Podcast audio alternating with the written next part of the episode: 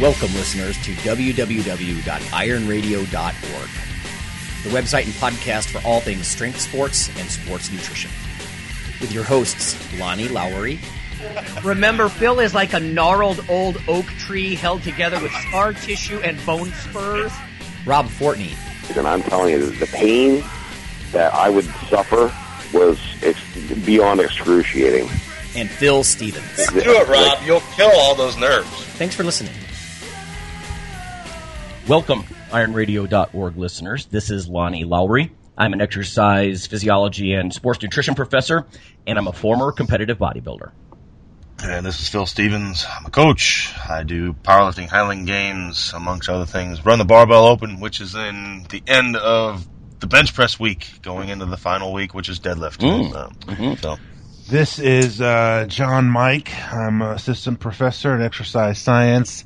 We just started our first week of classes this past week, and uh, yeah, and my hobbies include taking up a lot of space and uh, taking up even more space whenever I have to travel on an airplane. So, always, a, always a challenge. right. Uh, this is MC Powers. I'm a collegiate strength and conditioning coach, uh, former distance runner, and uh, turned weightlifter. I love it. That's that's one of the best things about having you on is you know you've seen the light, seen the light. Yes, I have. Uh, all right, I have a little bit of news, uh, everyone. Uh, Once we- we get through some Iron Radio news and some science news and stuff, uh, we had MC come on, come back on the show. if we keep doing this, she'll be like a co-host. Um, but to talk about different certifications, uh, she and I were talking just a week or two ago about her how different some of her certifications were, and it started occurring to me that some of these things might be more applicable for for self improvement. And John, I know you and I have have talked a ton about different certifications, and and you know more about a lot of the strength ones even than I do. But um, so after the break, we're going to talk about certifications for personal progress, right? Not just to train other people, but you know, could these make you a better lifter, power lifter, strongman, whatever? Uh, and you know, we'll talk about that. Uh, it, in the news here, a couple quick things. Um, Strength and Muscle Sport News. I have not written anything for T Nation for uh, years, but I wrote uh, something. I like Chris Shugart a lot. He's the content um, officer there now, and Oh, they cool. they asked us, uh, would you want your own child to participate in bodybuilding or physique sports? And um, so they had different people just write little blurbs and. I took kind of a middle path, you know, with the right kind of guidance and that kind of thing. But there's also a lot of, you know, frankly, superficiality and even deviance in, in physique sports and that kind of stuff. But I was curious about you, Phil. I mean, I'm going to ask, I, I could ask all of you guys. I mean, Phil, you're the only parent, but um, how would you respond to that? Would you want your own child to compete in physique sports? That's tough. It is. Um, yeah. Uh, like you said, I mean, it depends on who's guiding them and, you know, I guess where they're competing and everything else. I mean, Yeah. because, ah, man, it's been, having worked in that field first, it scares me because I know the amount of eating disorders Right, and everything. yep. Oh, it's, oh, it's a, that's a slippery slope. Yeah. So it, it would have to be a slow, learned process. Right, So, Yeah, uh, some people, I think they like the dramatic. You know, sometimes you'll get like the pro bodybuilder or somebody come on and, and they'll try to say something dramatic. Or I think like TC Lou almost said, hell no, you know, F no. and, and it's kind of funny. Uh, but at the same time, um, like I really had to think about that with Logan. You know, Logan is lean and you know uh, muscular. He's not heavily built. He doesn't train a, a ton. But uh, I never took him to my bodybuilding shows when I competed.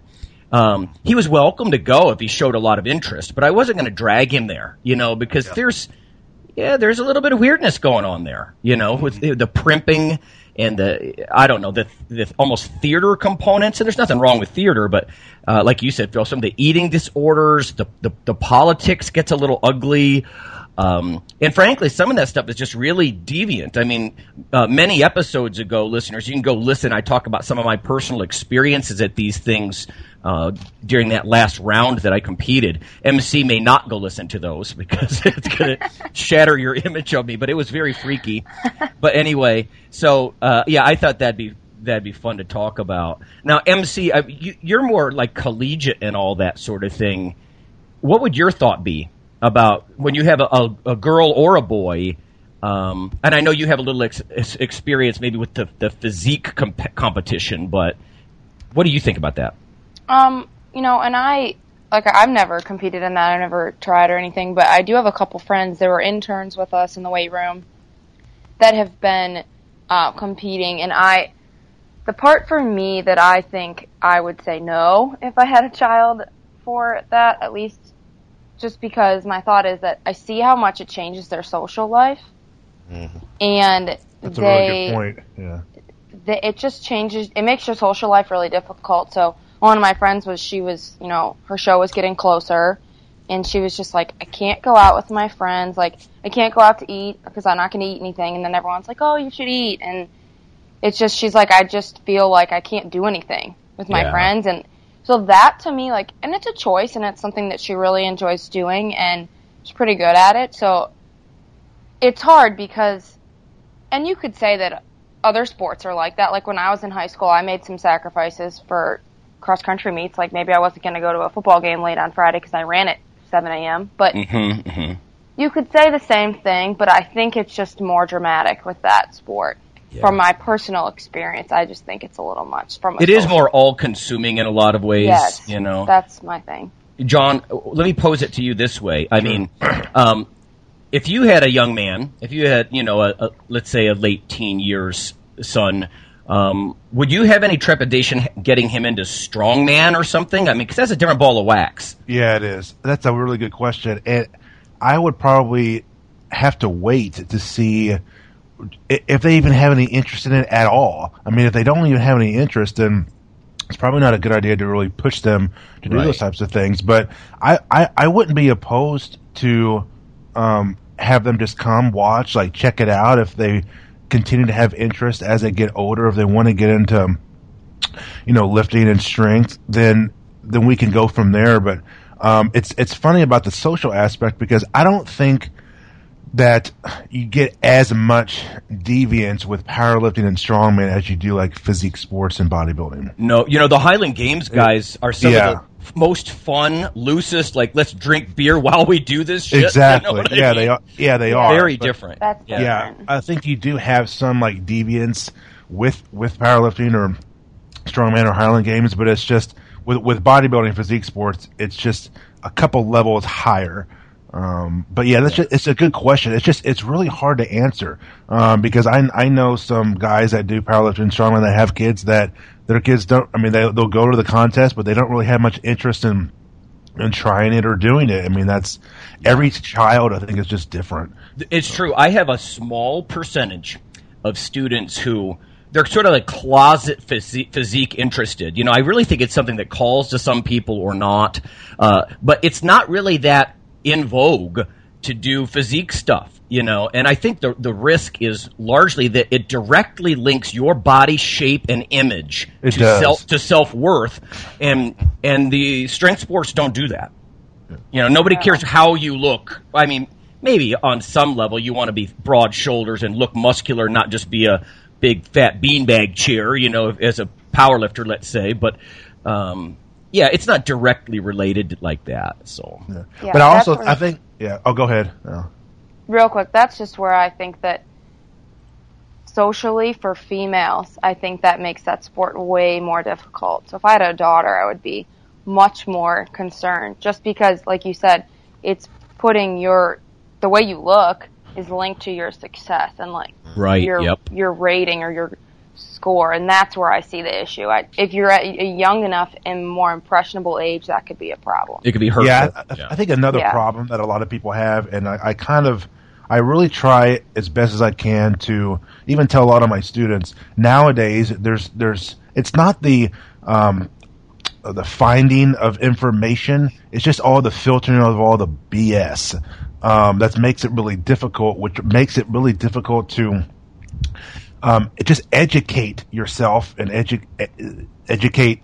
I don't want to say educate the masses, but it's just the filtering of all the information because there's so much of it and there's so much coming from so many different types of individuals. Um, so I would say the person really needs to get educating. It just and it just comes back to um, what you said, MC and, and, and Phil is just being around good quality mentors. Um, Yeah, yeah. people that are like really, really experienced, not people that um, did you know two freaking contests and they do online coaching and like they're so experienced, Right, You know, right. Yeah. Yeah.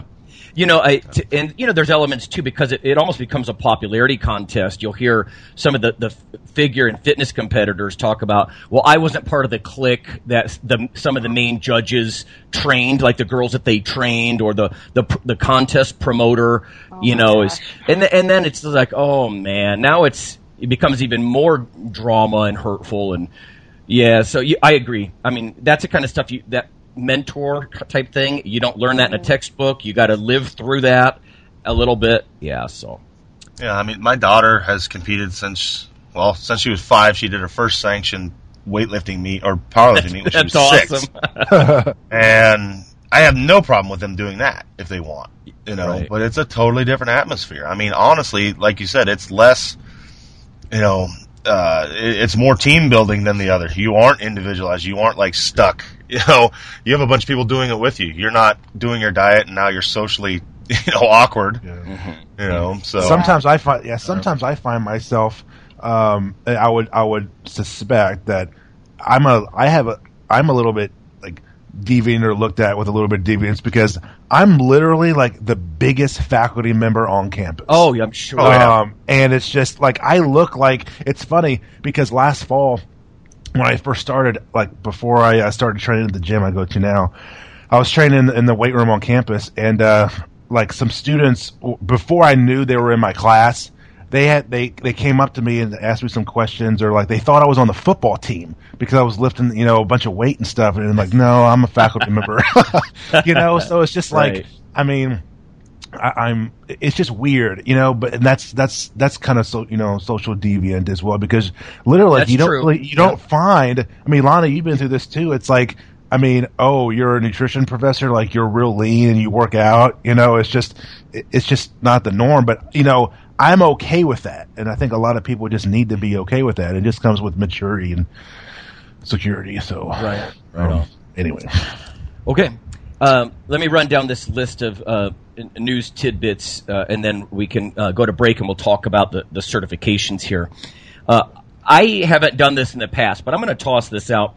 Um, if anybody's interested in seeing some talks that I think you, a lot of our listeners will be interested in this. Um, the American Society of Exercise Physiologists is going to join forces with the Research Club on my campus. Uh, and October 21st and 22nd, we're going to have a um, conference, uh, and it's Alliance Ohio. Uh, if you're interested, you can contact me through ironradio.org. I know we have uh, some people in a driving distance kind of thing, but uh, the ASEP and Research Club meeting, uh, there's a theme that is basically foods, supplements, training, and mental health. So it might surprise some of our listeners. Like some people, they have anxiety or depression problems, and medications don't aren't you know giving them exactly what they want. And believe it or not, there's some research that adding creatine to that mix now suddenly some people respond to the antidepressant meds better right? Or how far can exercise go to alleviating de- mild depression or moderate depression? You know, so there's a lot of mental health stuff, uh, and a lot. You know, there'll be dietary supplement talk and sports nutrition talk, and so again, you anybody's interested, you can follow up through ironradio.org.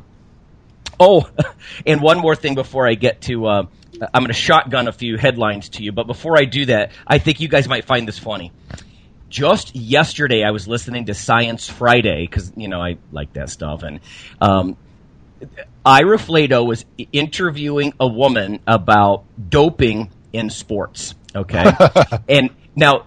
Now this is this gets kind of because you know I know why you're laughing, John. Because like the Gen Pop has no no idea right and so uh, this lady her name was maggie baker and she said i just want to um, throw out you know the, the most dramatic tale i've ever heard of the largest use of anabolic steroids in history. And i'm like okay you got my attention. Like who is this individual and what happened to him? And you know what are you going to say about him? And here's what she said. This individual took 12000 milligrams or 12 grams total anabolic steroids over the course of a 12 month period. I'm like, and you know, I'm thinking, okay, amateur guys now take like three grams a week, a Yeah. week, you know, Yeah. and 12 grams a year, she told, you know, the world was the highest ever. Uh, maybe recorded. Maybe that's where she's getting at, like actually documented. But 12 grams in a year. I'm like, you know, I, I'm sure we could. There are some people, and there are probably some listeners to the to the podcast itself who, you know, know people who, who have taken 12 grams in a month, not a year. Uh, And you know what? And that's the shame of it. I think Phil and I talked about this years uh, in the past, but you know, back in the day, like in the 80s and 90s, a lot of stuff was measured in like 250 milligram or 500 milligram amounts, you know, like preloaded stuff or ampules or whatever. Uh, like, so you're talking about quarter gram, half gram. And I used to say to people, like, I'd go to some big I- events and they'd say, Oh, I'm gramming it. And I'd say, so you measure protein in grams, not androgens. That's milligrams, you know. And then o- over time, unfortunately, and make no mistake, I mean, somebody who takes 250 milligrams of mixed testosterone esters, they are going to change. I mean, every week they are going to change. You know, they're they're going to recover. They're going to grow. There's going to be a lot of stuff happening there. Uh, and unfortunately, I think things have escalated at the pro level that there's sort of a trickle down attitude where you get a lot of young guys. They won't even they won't even fool around with those sorts of uh, doses anymore. You know, anything Yeah. near clinical. It's either three grams or don't waste your time. Yeah, because I've I've I've heard a lot of people. It's like, well, you need to take a gram per every hundred pounds of body body weight. I'm like, oh my god! What? Holy shit! I mean, I mean, if you're a pro bodybuilder or power lifter or even strongman, I I could, I I'm not going to say I agree, but I can see where certainly because of the heavier loading and recovery, like that could certainly be more like legit. But I've also heard people say they're on like um, TRT and uh, testosterone replacement therapy, and they're taking like 250 milligrams. I'm like, in, in some aspects, yes, that that's fine, but in more cases than not, that's typically a cycle. Yeah, Uh, I, I agree. you know. I agree because uh, average testosterone production, I think, from natural, you know, gonadal production is something like seventy milligrams a week or something like that. So if yeah, if you're taking two fifty, that's a cycle. Now you're now you're on a cycle. I don't. yeah, but you're talking like 12. What was it like? Uh, 12 grams a year. Yeah, Is that what that's- you said? yeah, okay. that's- oh my gosh, that's a gram a month. God, st- I gotta, I gotta lay down. I know, right? Highest recorded in history, she said, and I'm just like, oh, honey. What did the rest of the uh, what did they comment on the rest of the Science Friday say? Like, did they say she was incorrect? Uh, no, uh, because I think to the general population, that's a ridiculous amount. They said that was the amount in an entire stable full of cows or something like that. You know, they're having dramatic yeah, statements, mhm, you know. Yeah. Uh, and she said, of course, he went into liver failure uh, like a year later or something. And it, it's a typical, you know, it's not exactly evidence based kind of No. drama. And uh, that was unfortunate to me because Science Friday, I expect something a little more evidence based. Now, I'm not saying this didn't happen, and she may indeed be right. That for the Olympic Games, maybe that's the highest recorded ever abuse.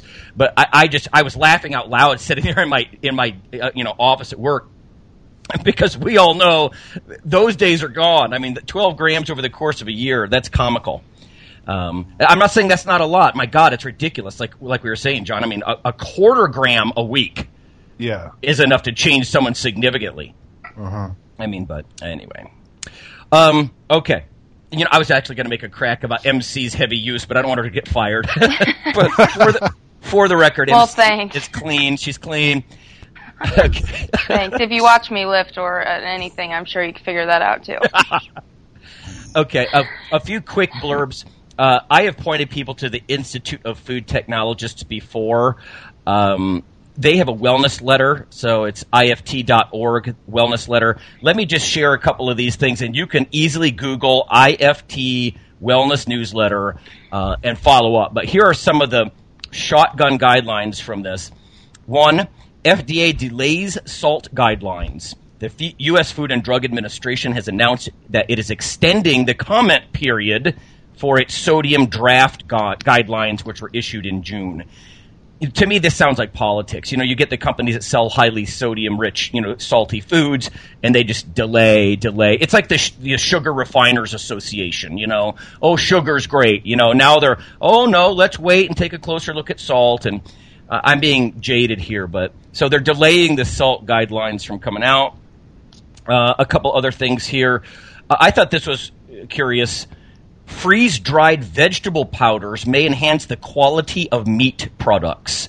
Uh, a study published in the Journal of Food Science evaluates the chemical composition of four different freeze dried veggie powders and how they're mixing it into things like sausages and meats. Imagine, so now you're getting your veggies when you just eat your meat. So I know I think that's interesting because I do pretty good on the meat side of things, and I admit I do not eat enough vegetables. Like my wife is re- great, fruits, vegetables all day long, and I don't do that enough. I mean, I eat way more than the average American, I think, but it'd be nice just to powder it up and throw it in my meat. How about Yeah, that? I, I've been eating more salad the last several months than I have probably the last several years. uh, Yeah, but Uh, it's good. That's a good point. Well, anyway, uh, Um, further stuff. A new device may help lower the fat and sugar content in food formulations, says a study presented at the 252nd National Meeting and Expo of the ACS, right, the American Chemical Society, shows that a new device may able to help food manufacturers create delicious foods with much less sugar, fat, and salt. I wonder how that works. But I'm anyway, yeah, people can follow up on that. Yeah, the food industry's done that before, haven't they? Or they've tried. Yeah, not always successful. How Uh, healthy is that solution? That was the question. Right. Well, that's what I'm saying. Like they've tried to do that before with low-fat peanut butter. They'll pull the healthy monounsaturated out, and then they'll replace it with sugar. You know, or yeah, they'll use Yeah. some filler or like low-fat ice cream with those emulsifiers. Oops, another boo-boo. Yeah. So you got to be careful with this. So. Uh, oily fish consumption may help prevent blindness in diabetics.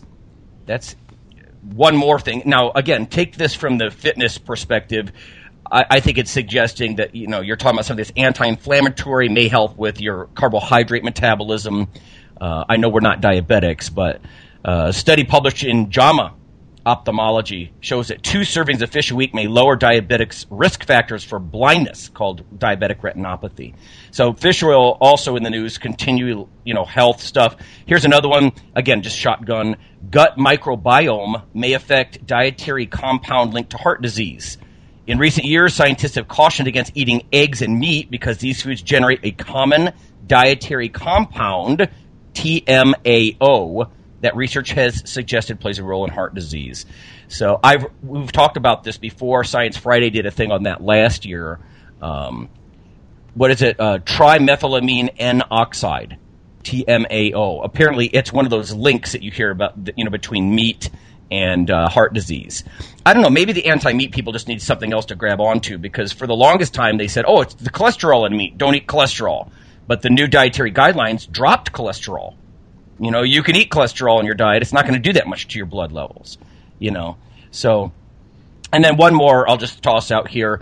Resistant starch may reduce metabolic syndrome. Now, one in three Americans, used to be one in four, now apparently it's one in three Americans are pre diabetic. They metabolize carbs so badly, you know, they eat a high glycemic carbohydrate, they get groggy, sleepy. You know, their blood sugar's not diabetic high, but it's too high. Uh, for normal, you know, it's like hovering around 105, something like that, milligrams per deciliter. But uh, says a study published in Scientific Reports shows that resistant wheat starch may reduce the risk factors associated with metabolic syndrome, including high blood pressure. And I know some of our listeners have high blood pressure, abdominal obesity, elevated fasting blood sugar, and high blood cholesterol and triglycerides.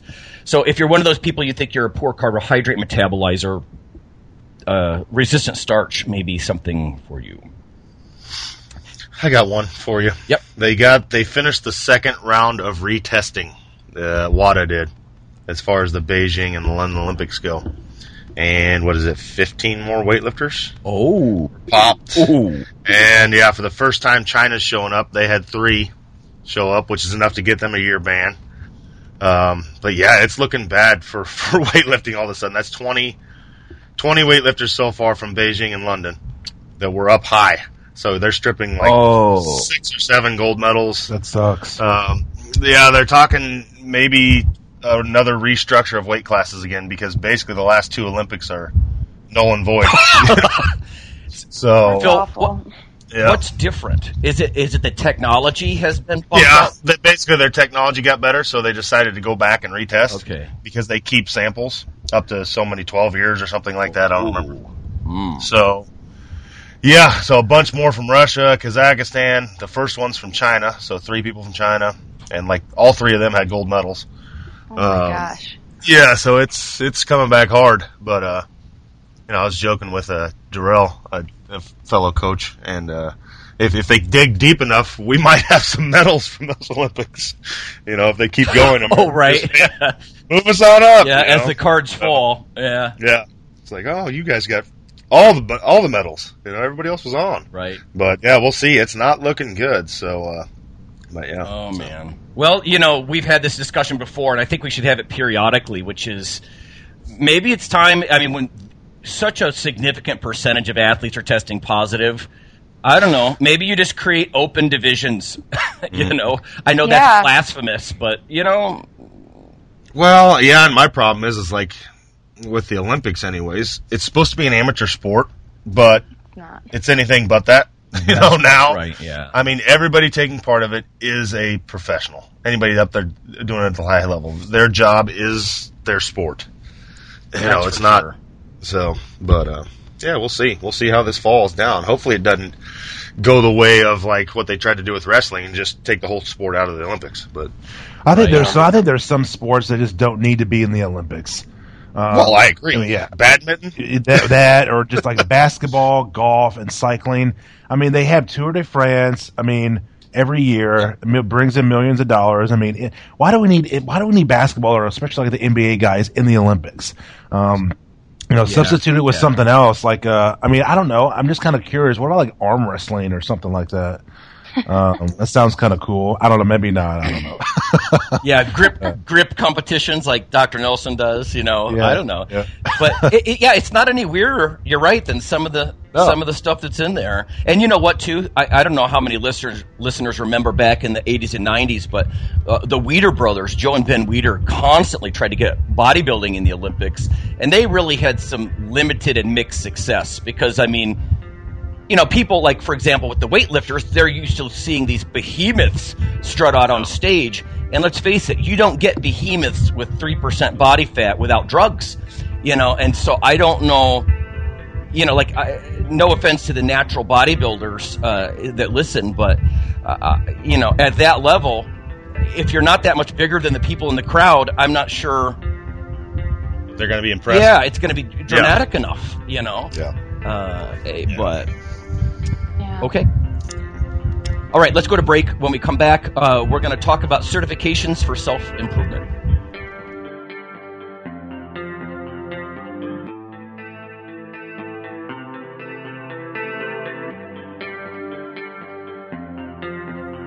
Hey, listeners, this is Dr. Lonnie Lowery. If you've ever had anyone critique you uh, on your protein intake as part of your weightlifting lifestyle, oh, you poor meathead, all that extra protein is going to rot your kidneys or weaken your bones or dehydrate you or give you gout or who knows what. Uh, there is a book available. You could simply Google CRC Press and Lowery. And what I've done is reach out to experts all over the world and create a book, a single compendium that you can hold up and say, This is why I consume extra protein. This can be very valuable when you're um, being quote unquote educated uh, by various professionals on the topic. Uh, there's enormous amount of literature in this book on the safety, uh, the effectiveness, how protein works in cells, the history of protein and weight trainers, uh, much more. So, again, please check out CRC Press and Protein and Lowery. You can just Google that. And uh, I do, full disclosure, I do make a small single digit royalty on the book, but that's not why I did it. I did it so we can all have something, uh, our particular population, uh, to both defend what we do and to inform our nutrition and our eating. Thanks. Hi, this is Dr. Lonnie Lowery, and on behalf of Phil and Rob, I'd just like to let listeners know that if you love us or you hate us, We'd like you to leave a comment or perhaps vote for us on iTunes. It helps us out quite a bit on the popularity side of things. Uh, you can also follow uh, Dr. Lowery, me, on Twitter. Uh, it's Lawnman7 on Twitter if you want to do that. We also have a Facebook page, the Iron Radio uh, listeners page. So uh, whether it's leaving a comment or voting for us or following us on Twitter or Facebook, uh, that would be fantastic. Also, uh, occasionally Rob or myself will write an article for another website, and Phil will as well. So, lots of ways to um, interact, uh, follow us in other media, and vote for us and uh, keep things going strong on Iron Radio. Thanks.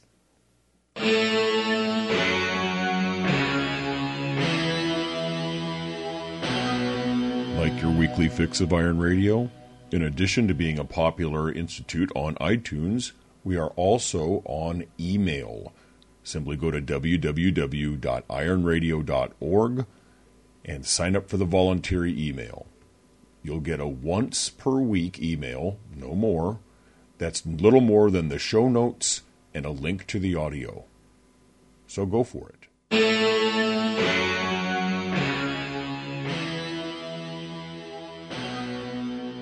All right, everyone, we are back. Uh, we have Phil Stevens, John Mike, uh, Mary Catherine Powers, and myself, Lonnie Lowery, and we are discussing the topic about uh, of certifications uh, for self improvement. So a lot of people are familiar with different strength training and weightlifting certifications, usually with the intent, I, I would argue, to train others right? But what about the getting picking up one of these things for yourself? Like how much time's involved? What goes into it? So we asked MC to come on uh, because sh- she's got a couple of these current certifications, and I know John Mike has a ton of experience with this, and Phil and I have had different certs over the years too. Uh, you know, let some of them drop by the wayside, stuck with others, whatever. But uh, MC, maybe can you talk about uh, two or three of the certifications that you either have or you feel like you want, and, and how they differ? Uh, sure. Um, one of the most popular ones I think that almost everyone knows about is um, through the NSCA, so the National Strength and Conditioning Association. Their main certification is the CSCS, so it's the Certified Strength and Conditioning Specialist certification. So that one, um, the only requirement is you need a college degree and you have to be first aid and CPR certified, I believe.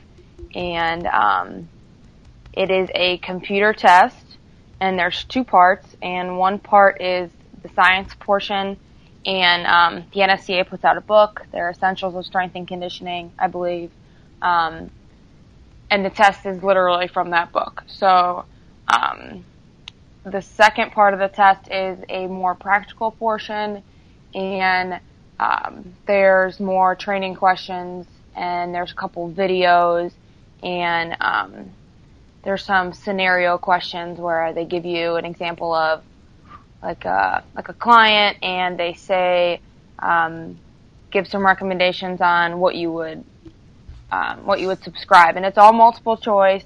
It's all um, on the computer. So for that test, um, for self improvement for listeners or for the general population, like I said, that one has very low requirements. You just need to read the book and take the test. There is some, I mean, you have to have some knowledge base, some previous experience a little bit, but um, that certification is generally pretty pretty easy for the pop, uh, like the lay person to go and get.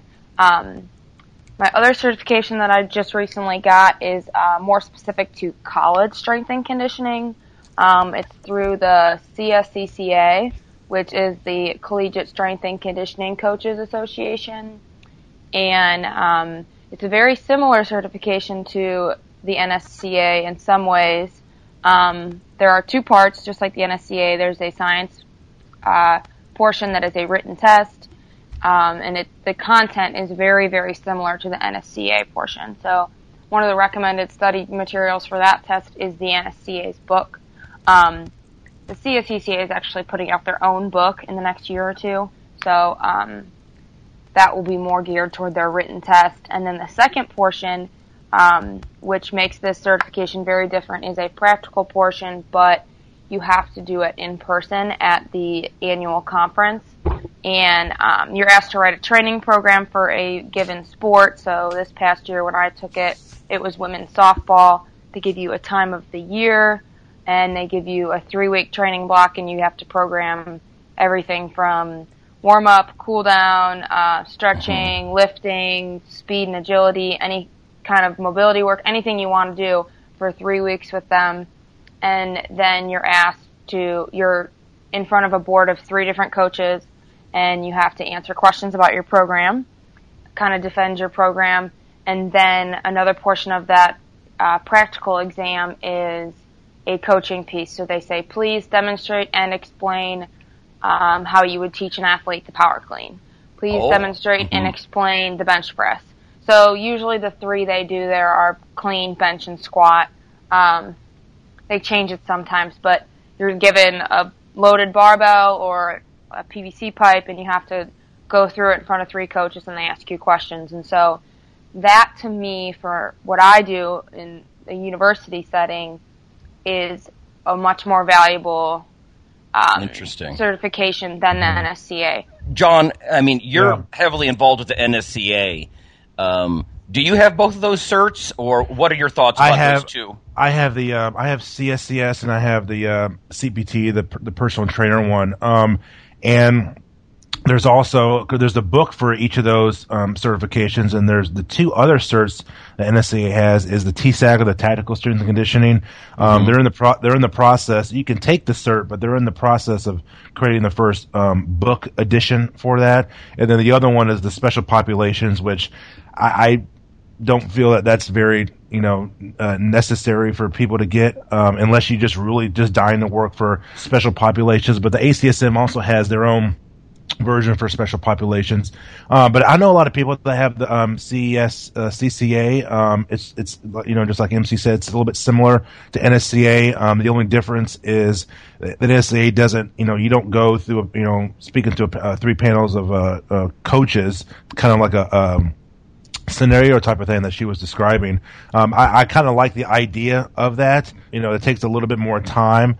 Um, but um, I mean, I, and I also have uh, USAW, and then I just got um, I got a test out, but I just did my first um, NKT or neurokinetic therapy seminar this last weekend, um, which goes through. Um, it's kind of heavy on the anatomy side, but it talks about facilitation and inhibition of musculature and working in different patterns. So facilitation, you know, muscle that could be, you know, overactive or inhibited, something that's underactive and how you develop kind of directional and relational patterns, um, especially when it comes to like hypertonicity uh, of muscle. Um, and a lot of people think, well, things are tight, so I have to stretch them. And um, so it's, I think we're so used to talking like in anatomy, like in just parts, and people don't understand like how everything works in conjunction in terms of systematically. So those are the ones that I have. Um, I I want to get my FMS one, and I think after that I'm going to call it quits on the certs because.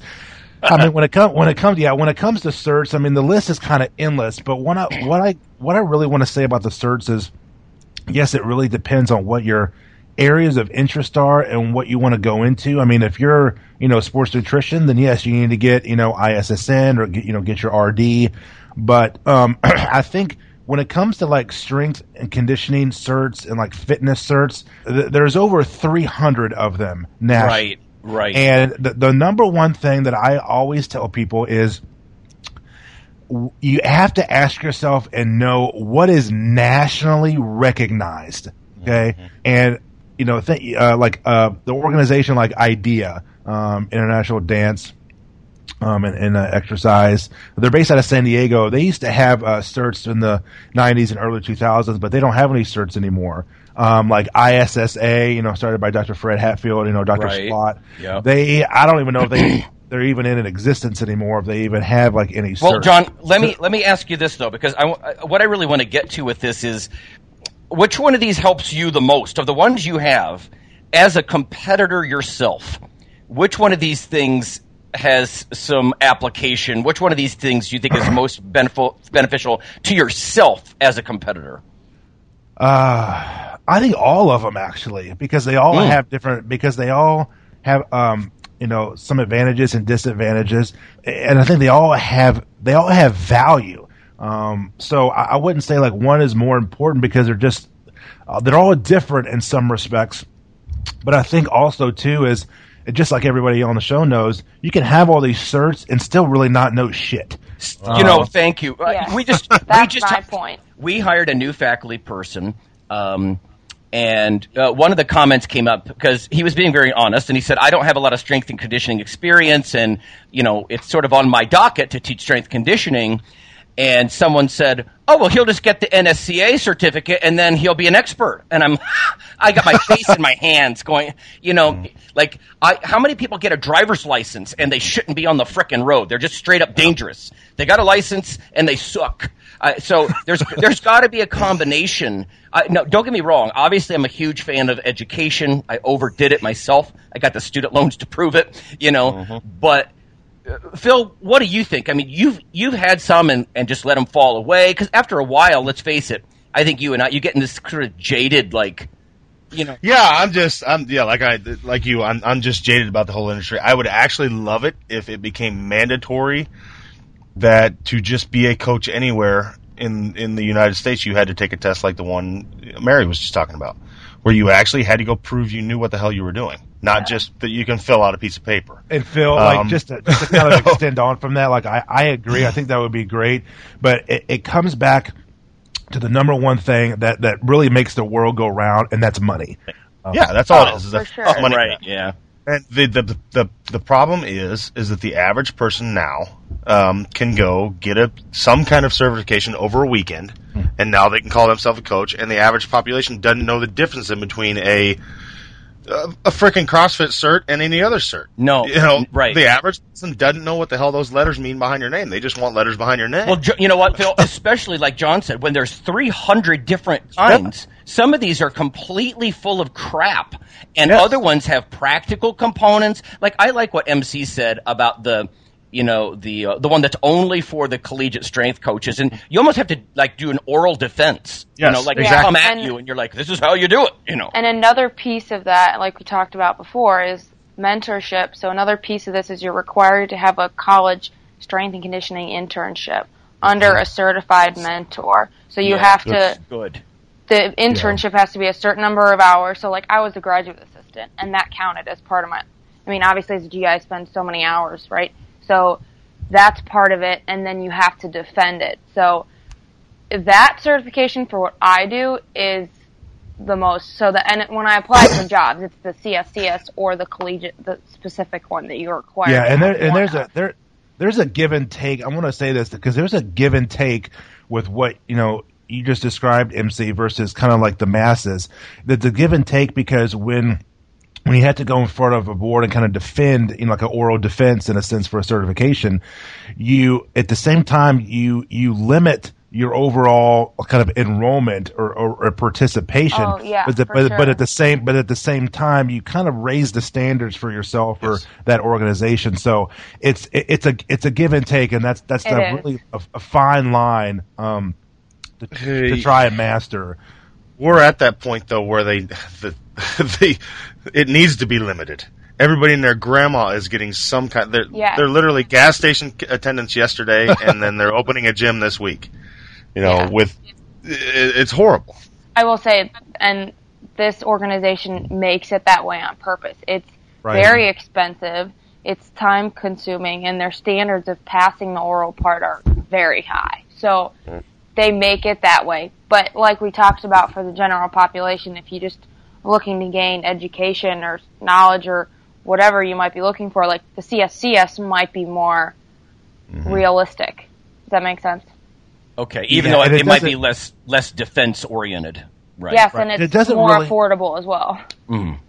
to me it doesn't uh, well it does it does matter but the the purpose the fundamental premise of a certification regardless of what they are if it's nutrition related if it's you know what it, it doesn't matter what it is it really just gives you the minimum amount of competency to hopefully not to kill somebody let me pose this, uh, Phil. I mean, because you've seen some come and go, and I, I want MC and John to chime in on this too. But this takes some thought. But which which parts of these certifications are least valuable right? Because you know, you said a lot of this can be about money. Everybody's got their own niche. Everybody's got their own angle. You know, um, but is there something that our listeners would want to avoid, or do you know what I mean? Is, is well, honestly, the biggest thing I see is that people take something like this. Let's say they go take the ACE test, and they think that's the end all be all, and they're done. They have their they have their cert, and they don't try and learn from there. They don't do what John just said. They don't realize it's the bare minimum. And they think mm-hmm. they should just get a job because they they're qualified because they have it. Like you talked about, Yeah. Lonnie. Like, oh, they're they're qualified now. No, Right. that in my industry, this is a base requirement to get an interview. Right, If you don't basic. have this, I'm not even looking at your resume, Yes. but I'm looking at your resume in the stack of hundreds that also have these. So it doesn't set you in my industry. It doesn't set you apart. You just have to have it. yeah, That it gets makes you on the playing field. Yeah, Yeah, it I just mean, makes you yeah. a candidate. Maybe. I would love it if, like, with weightlifting, with everything else, uh, you know, I was having this talk with other coaches that are weightlifting coaches, if they would change it to where you literally you have to go intern for a while, and you have to be in a system that's actually working, and not just go take a weekend cert, you know. And because anybody can pass that, there's there's nothing to it, and you you can walk out of there. You can literally go to one of these certifications, walk out, and know very little more than when you walked in, and now you can go coach. right. I, yeah, I think one, I think one of the most valuable things that anybody can do that that most certs, almost all certs, won't provide you. It's kind of like the, the what you say, Lonnie, like the least valuable. I think what the thing that most certs won't give you is just the overall years and practical training applications that you can get from doing it yourself. Um, well, it's a motor skill, right? I mean, if you're Yeah. going to d- develop a motor skill, like let's say squat, you know, with good form or deadlift. I mean, I've been to some of Phil's seminars. Phil's got like on a dry erase or a chalkboard. He's drawing stick figures. He's showing like resistance arms and mechanical advantage. And I mean, a lot of this stuff is, I, I can see that becoming helpful, but the motor pattern itself, the biological reality is it takes years of practice to build that those neuronal pathways and become actually good at it. You know what I mean? As opposed Yeah. to there's a difference between knowing the path and walking the path. You know, And, I think there's also a difference. I'm sorry to interrupt, but even if you're the best squatter on the planet, being able to teach and coach other people in the squat Oh, it's a different is the skill. skill that Different- I struggle with. different Like. I think that's the issue. Just because you can do it and you know how it should be done, or you memorize the book, doesn't mean you can regurgitate the book or the the squat or the movement to someone else. And that's where that's where I have the biggest issue. They think they're a coach, Yes. but it's you're so like your communication is poor. You don't Mhm. actually know it in depth enough to teach it, and now you think you're certified. That's where I have. right. you, you can't read the cues. You know, like there's a lot of things I would tell students when I taught strength conditioning. I'm like, listen, I'm here. I'm a physiologist and, and a nutritionist, but I'm not a coach. Like coaching is a different major at universities, right? Coaching Yeah. is its own major, and it's not the same thing as exercise science or exercise physiology. So I'm going to tell you about the physiology of it, but you really need to work under a coach, and I can't. Yes. I, I can't pick up on these cues. You know, someone like yourself, Phil, or I think all three of you guys are much better at this than I am. But you know, like I'm most interested in the hypertrophy aspects. Some of these certifications they don't focus much on that. So I'm wondering Yeah. why I really should go get one.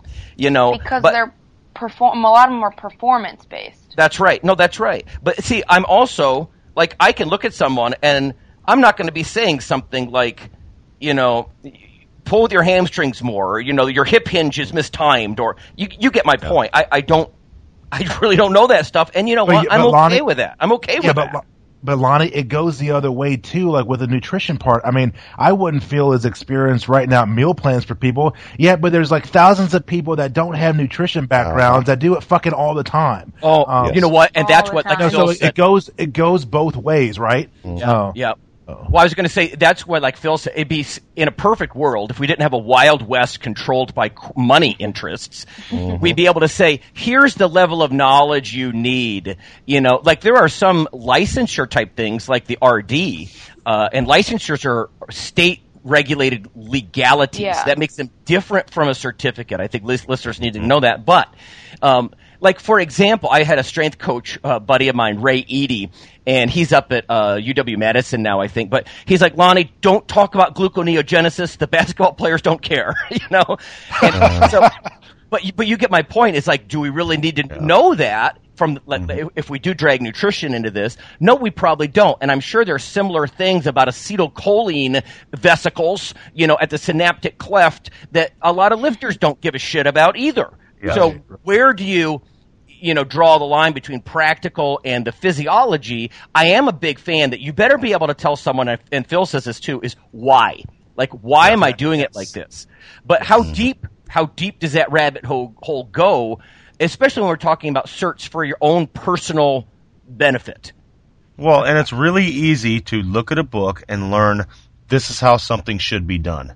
It's very hard now to take that to 10 to 20 to 40 individuals and get them in those positions. Agree. And know the cues to get those different individuals into that correct position because it's going to be different for everybody. Yes. Yeah. You know? Yeah, yeah. And I think that's a mistake that a lot of coaches make is coaching coaching lifts to other people like exactly how they would do. Mm-hmm. You know what, Yes. Phil? You know what I'm talking about, right? Okay, mm-hmm. so it's like I'm teaching Phil how to squat, but I'm teaching him in a way that like I squat, not the way uh-huh. he should squat, Needs and that's squat, yes. that's a huge. Oh, and that just thank comes you. With, that just that just comes with experience. Yes. And, and I mean, I don't mean like two years. I mean like seventeen or twenty years. Mm-hmm. But And but at the that's- same time, you can be doing something, and we've talked about this on the show before. You can be doing something for 10, 15 years, and really just not know any different, or be doing something wrong. and to kind of go off of that point, I think that even once you do have experience,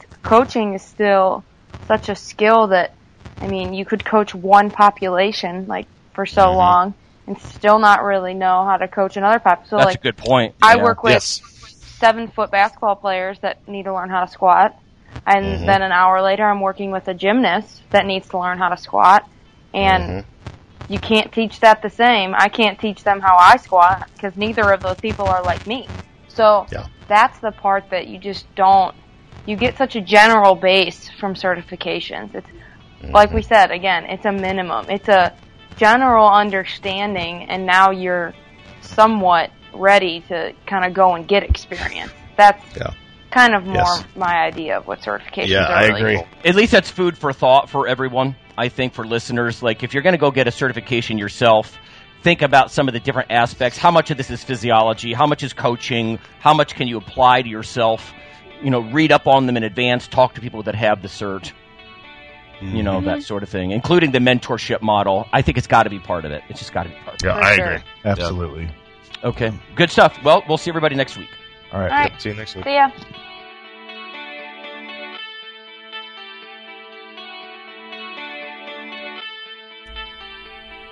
Hey, listeners, have you seen the store at ironradio.org? There are three halls in the store one for Phil, one for Fortress, and one for myself, Dr. Lowery, and they're thematic. So you can go into our Halls of Iron store and choose based on your goal. If you need something to learn or read or something nutritional, you can look in my store, uh, Lonnie's store. If you want something about injury prevention uh, or competition, then take a look at Phil's Hall of Iron. And if you want something about motivation or daily training, Fortress's Hall has what you're looking for. There are some fun, heroic descriptors uh, as you browse through the stores. We try to make it a little more fun than the average boring online store. And whether you're a novice lifter or someone more experienced, you can take heart that you're not wasting your time. The things that we put in each hall of iron are actually based on our own recommendations. Protein powders that we know to be good, uh, knee sleeves, wraps of some kind, things that Fortress uses in his own training. Uh, the stuff you, you see, you know is good. This way you don't waste time. So check out the Iron Radio store at ironradio.org and um, let us know what you think on the forums. And certainly you can request products and we will uh, screen them before they go in. So thanks for listening. Iron Radio is accepting donations. If you like what we do, the professors, the scientists, the bodybuilding show promoters, the athletes themselves in powerlifting and bodybuilding, um, please consider making a donation or maybe buying something from the ironradio.org uh, store. Uh, we also are accepting supporting members. So for $4 a month, which is frankly less than the bank sneaks out of your account in fees, you can step up and support a form of sort of public radio for the bodybuilding and powerlifting and strength community. The Iron Radio podcast and all of the audio on ironradio.org is for informational purposes only. If you're interested in starting a diet or exercise program, it's important to check with your physician. Also seek the help of registered dietitians, athletic trainers, and qualified exercise physiologists in order to make the progress that you need.